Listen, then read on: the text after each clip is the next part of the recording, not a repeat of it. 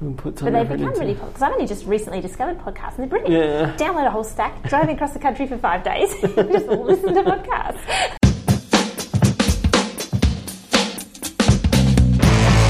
Welcome back. You're listening to In Situ Science. For each episode, we meet a different scientist and hear their stories about the discoveries they make. I'm your host, James O'Hanlon, and this episode, I am joined by mammologist, physiologist, and crazy nomad by the signs of it, Dr. Christine Cooper. Christine, thanks for coming on. Thank you for having me.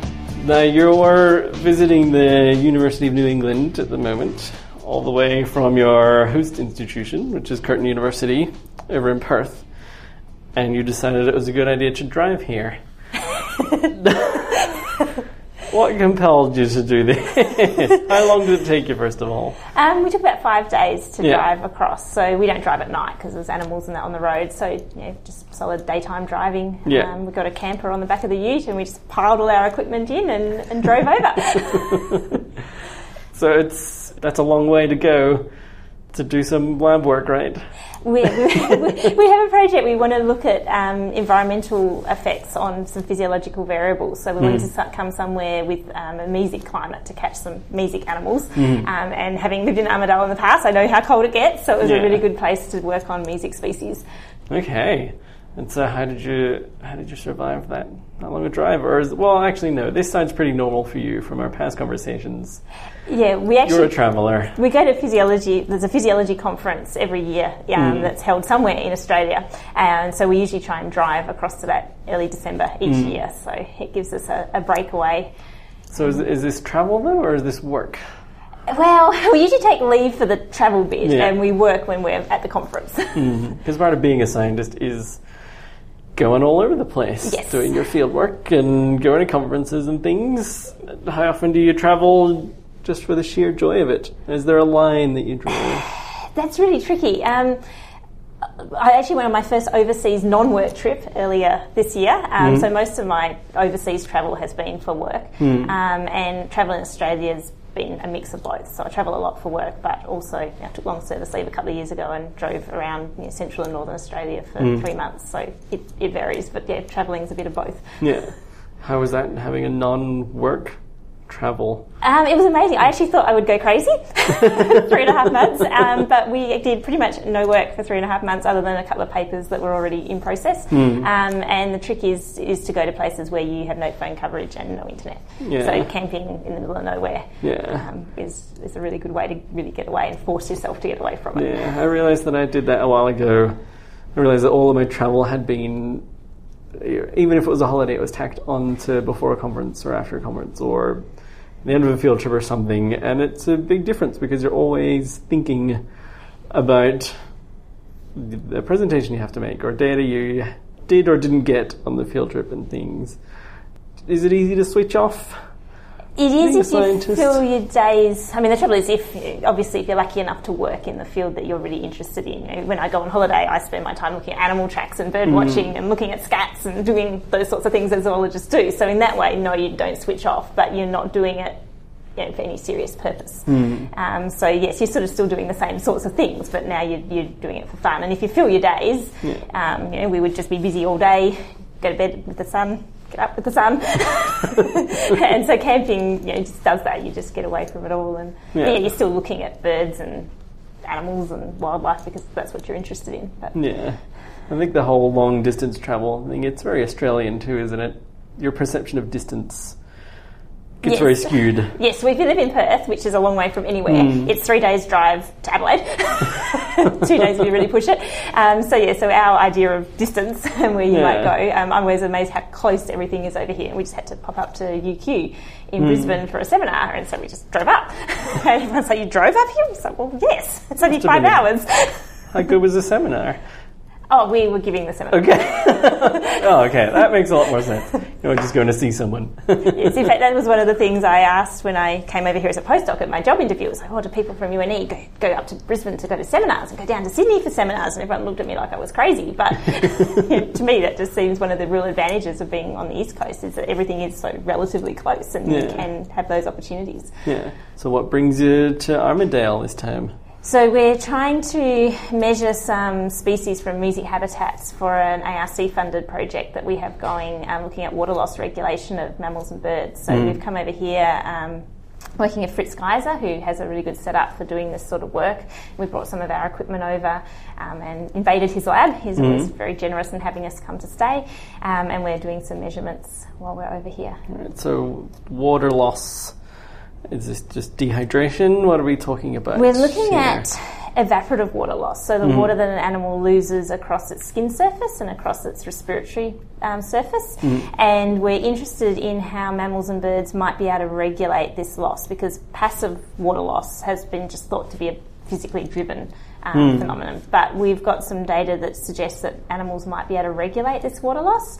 So one of the immediate questions is why might they be doing this? So if we can look at some arid adapted species and some mesic adapted species and see if there's differences in how they might regulate this water loss, that might give us a clue as to why they're doing that. We're not just talking sweating here. This is just Yeah, what do you call it? Skin respiration. Yeah, we're looked at we're looking at the insensible side. So people really understand that the increased water loss, like sweating, panting, that animals do when they're really hot to uh, reduce their body temperature, is really well regulated, and we understand that. But there's the other passive water loss, that's just an inevitable consequence of being permeable. So your skin is permeable to water, your lungs are obviously permeable to water. So you are going to lose some water just passively, um, and that's always just been thought to be this passive physical process. Um, but as I said, we recently found that it looks like it may be regulated as well, so that's what we're, we're really working on at the moment. How, how would an animal regulate this? That's a really good question. so we haven't really gotten to the mechanistic experiments yet, but the, the two sort of obvious pathways is to regulate expired air temperature. So we know that animals can reduce expired air temperature below body temperature. So if they can change that expired air temperature, they can potentially change the amount of water vapor that's in that air. And the other way they may be regulating it is changing some something to do with their skin resistance, so lipids in the skin, which we mm. know they can do over periods of weeks to months. But this is an acute change; it's over hours, so we don't know yet whether they can change their skin resistance over a period of hours. So I guess animals are losing water essentially because of the, the difference between their internal conditions and external things. So this is just driven by thermodynamics, really, is that right? Yeah, yeah. So the animal has a certain water vapor pressure hmm. determined by its body temperature, and we assume it's saturated at that body temperature. And then the external environment has a water vapor pressure um, determined by the water content of the air and temperature. So um, there's a difference between the animal's water vapor pressure and the external water vapor pressure, and that's believed to be the driving force. Yeah. For water loss. So, obviously, if there's a big difference in water vapor pressure, the animal should lose lots of water. And if there's a small difference in water vapor pressure, they should only lose a little bit of water. So it should be highly predictable Yes. based on thermodynamics, but it turns out it's not. It's not. So instead of getting that nice relationship hmm. between water loss and water vapor pressure difference, we're finding animals are keeping that passive water loss constant.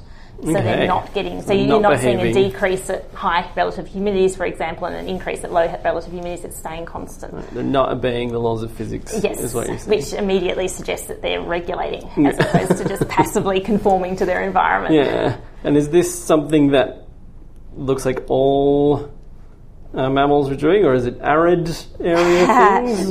By chance, we've actually measured a whole lot of arid habitat marsupials um, because we discovered this accidentally doing some work just on looking at water loss, and then we were trying to correct for environmental water vapor pressure. Um, so we've discovered this occurs in um, little red kaluta, which are a hyper-arid marsupial. Um, we've found it in uh, ash grey mice, which are sort of semi-arid, the population we were working on. Brush-tail possums do it certainly at lower ambient temperatures, um, and we've found recently the budgies um, will do it. So now we've got a bird that will do it. So we found it in marsupial mammals, placental mammals, and a bird. Um, so part of this work is to look at how widespread it is. It's funny whenever I hear about these sort of things, my first thought sort of goes to how didn't we know this yet? If it's such a broad scale pattern across marsupials and placental mammals and birds, Water loss is actually not as well studied. So, a lot of people focus their research on body temperature regulation and energy, mm-hmm. um, but very few people measure water loss, especially passive water loss. So, we sort of really understand you know, extreme temperatures when animals mm. are really panting and sweating and doing things like that. But just their passive water loss, everyone's oh, it's just physical. Um, mm. you know, people have looked at arithmetic differences, but when you look at the data set for water loss compared to, say, the data set for basal metabolic rate, yeah. there's a much sm- uh, fewer species that have been measured. Yeah, I guess that's the danger of assuming that we know things, right? Yes. yeah, you can. It's almost like urban myths. It just sort of gets you know, spread around and assumed that we all understand it very well, and unless you actually look, yes, you'll never know what we don't know. Yes, exactly.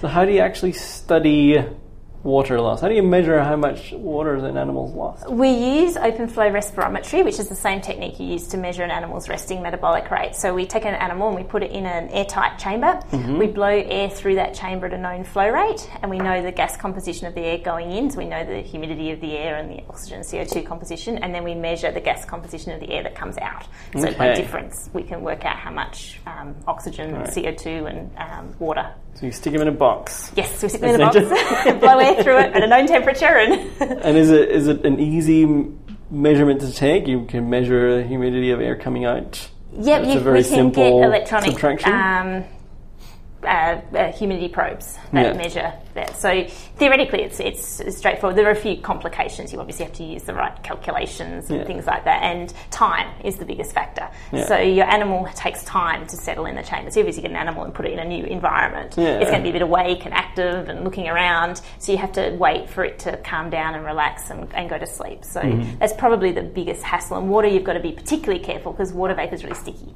So mm. it sticks to the glass and the tubing and that in your chamber chamber, so it takes a longer time to wash out. So you've got to be a little bit more careful with making sure you have a high enough flow rate and that yeah. you wait long enough to measure your animals. Okay, and I guess with this sort of research, have people done it where they are pushing these animals to extremes? Yep, As so, you're saying, they're doing research on these. Yeah, so people yeah. have you know, looked at animals at high temperatures, mm. um, low temperatures, but we're really interested in just the passive water loss. So yeah, yeah normal routine temperatures for them. I'd feel a lot better doing that than sticking an animal in sort of a intentionally uncomfortable extreme environment, particularly hot box or cold box. Yeah, I mean the the advantage of the way we do it is we plot the um, metabolic and water loss data for our animal continuously over time. Mm. So we hmm. have a continuous record of their metabolic state. So you okay, can keep so a really good eye on how, how they're going over yeah. time. So you know exactly what their water loss and their metabolic rate is. So even if you were doing the more extreme experiments, you can take them out if they're looking like they're really starting to struggle, struggle with them. Yeah. So how then? What's the next steps for figuring out what the the mechanism of regulating this is? We um, want to do some work looking at skin lipids. Mm-hmm. Um, mm-hmm. So we want to expose our animals to different um, temperature humidity combinations and then look at their, their skin lipid response. And the other bit that we're really interested in is looking at their expired air temperature, which is really hard to measure non-invasively because we want all our animals to be resting. And as soon as mm. you, you know, put a mask over your animal, then you're obviously going to you know, stress it, and then mm. you know it's going to not necessarily have a normal water loss rate anymore. So if it's hyperventilating or something like that. Mm. So we want to look at a non-invasive way of measuring expired air temperature. So we are going to look at using a thermal camera to do this. Right. So we can't measure the air temperature with the thermal camera, but we can measure the nasal passages. We could um, we're looking at putting a mesh grid over the nostrils and then measuring the temperature of that. Okay. Um, so that's the upcoming looking at the mechanism work. So I mean, you need animals with big nostrils. well, we're going to focus on the birds to start off with because it's easier to glue mesh over their nostrils because they obviously don't have hands to interfere with that. Right. um, so we'll start work with the birds with that, and then um, you can train mammals to accept those sorts of measurements. Mm um, and then use the thermal camera. So your field is, I guess, mammal physiology. How, how, did you get into this field? Did you start off as a physiologist or a mammologist? Um, yeah, I, I, started off probably from the physiology aspect. So I did my honours and my PhD in comparative physiology. Mm-hmm. Um, and the thing I really like about it is you can apply this work to a whole range of different animals. So mm-hmm. I work on mammals and birds a lot, um, but you, you can still apply this work to reptiles, amphibians, invertebrates as well. So I really like that diversity Yeah. that it provides. And you know, I work on mammals and birds because that's sort of where I've had the opportunities so far. Um, but that doesn't mean I don't also have an interest in other, well, pre- pre- predominantly vertebrates, but Yeah. Also go down the invertebrate road. So yeah, have you done invertebrate stuff? Or I've a, supervised a few student projects Yeah. doing invertebrate work. Um, so I haven't published anything on inverts, but yeah, we've done a few honours projects. is that easier because there's less paperwork about putting invertebrates in boxes? Yes, There's certainly a lot less paperwork involved, and you know things you can go and buy crickets from the pet shop and off you go. So yeah, there's certainly um, a lot more that you can do um, to invertebrates, but also there's a huge amount of diversity there. Yeah, yeah, of course. I imagine that's something that's also an open book that not many people have worked on.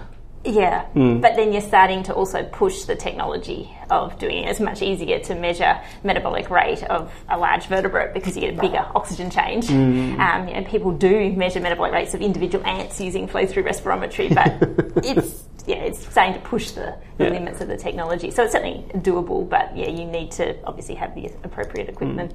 And so, whenever you you said you started off doing this stuff in honors, so you finished your degree, you start your honors project, which is your first sort of real crack at putting your skills to use. Do you think that really decided your, the rest of your career from then on? Um, Because Yeah, I, mean, I think probably there was a third year project where we were looking at water loss from snails, estivating and awake snails. And I remember putting snails in the fridge and measuring their water loss and beautiful data. I was like, this is what I want to do. I want to put animals in fridges and measure their water loss forevermore. and so I've sort of gone, just gone into that area and I you know, really enjoy working on you know, a whole variety of mammals. So I worked on black cockatoos for my honours work and I was fortunate enough to work on numbats for my PhD. It's great. Um, and yeah, so I've been putting animals in fridges and measuring their metabolic and rate of water loss ever since. Yeah.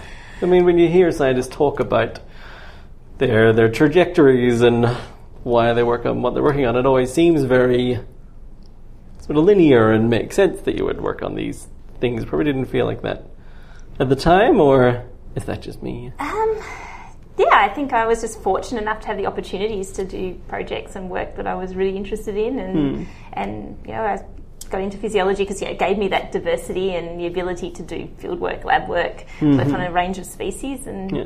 yeah, just carried on.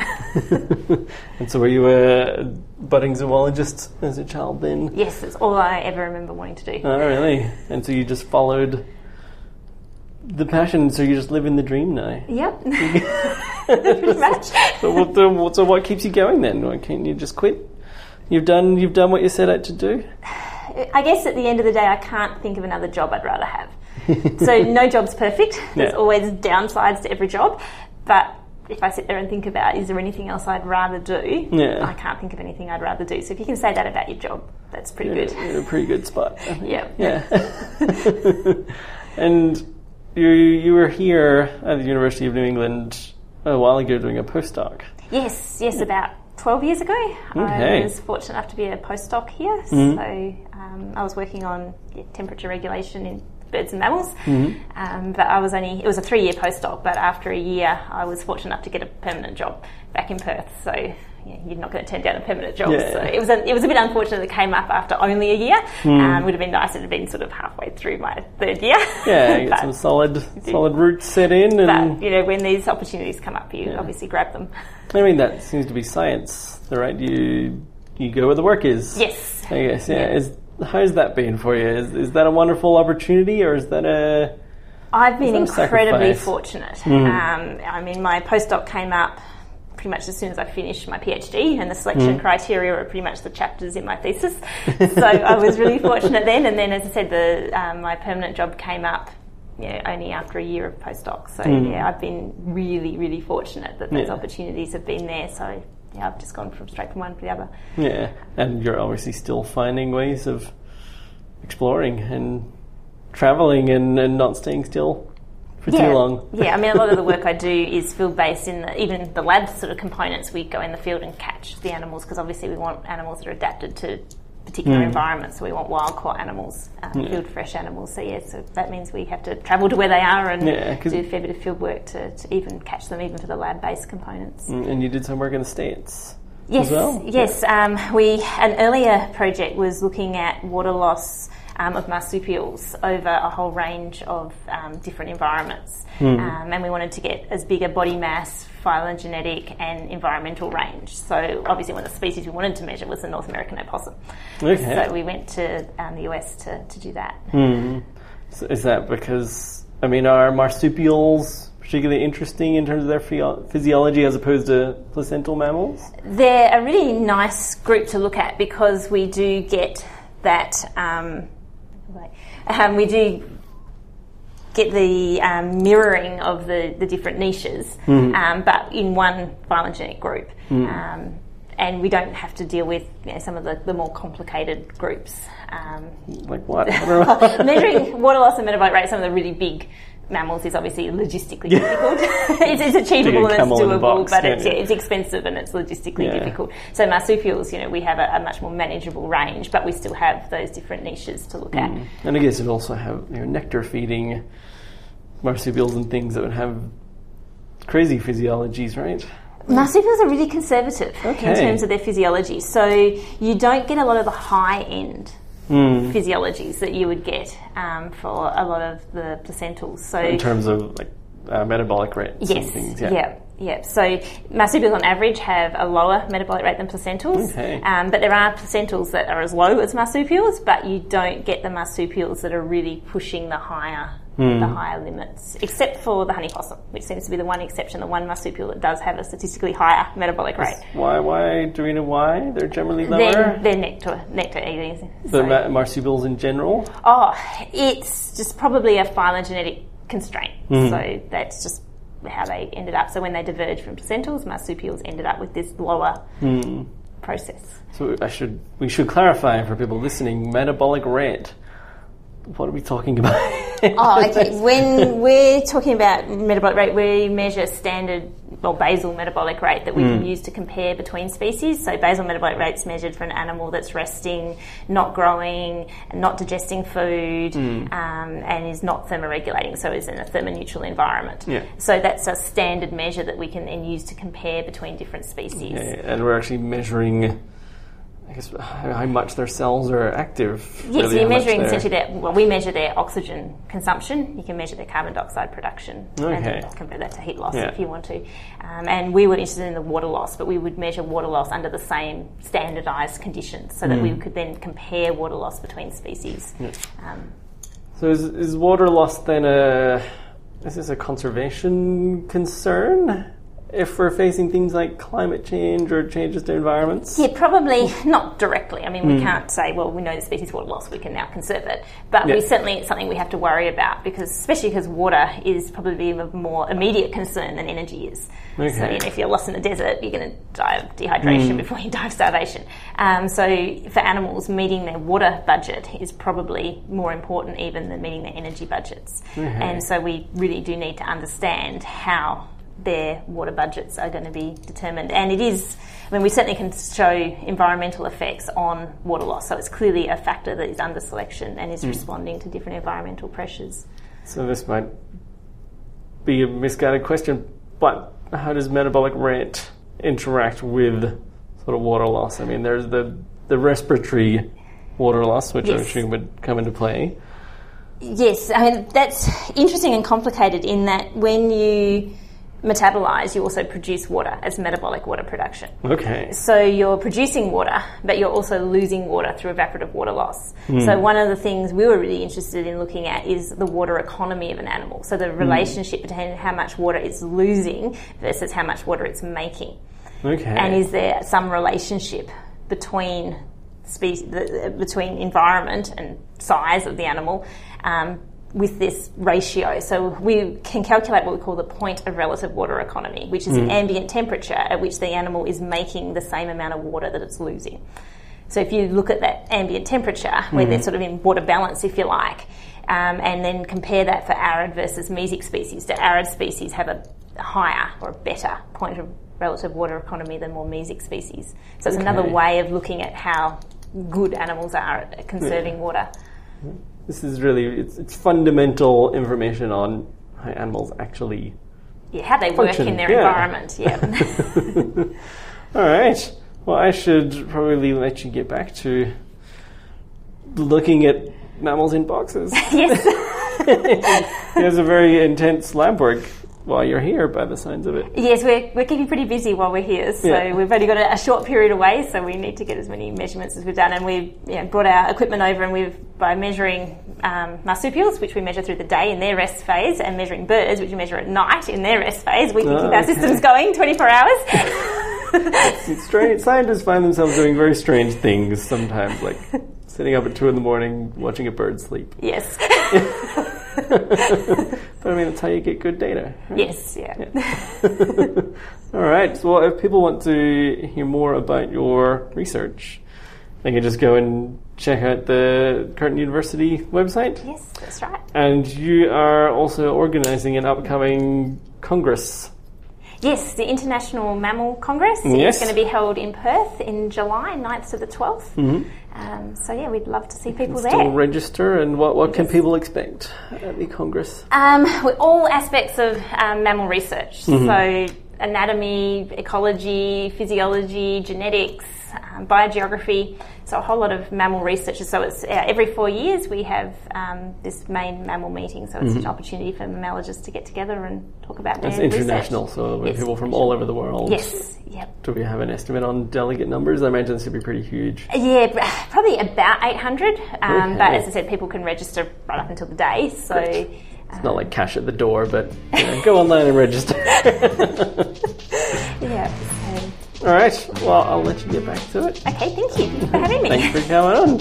And thank you guys for listening. If you want to hear more podcasts, you can subscribe on all iTunes or on all podcast apps. Uh, you can follow us on Twitter with the handle at In Situ Science and like our Facebook page or check out our website, insituscience.com. Thanks for listening, and I'll see you next time.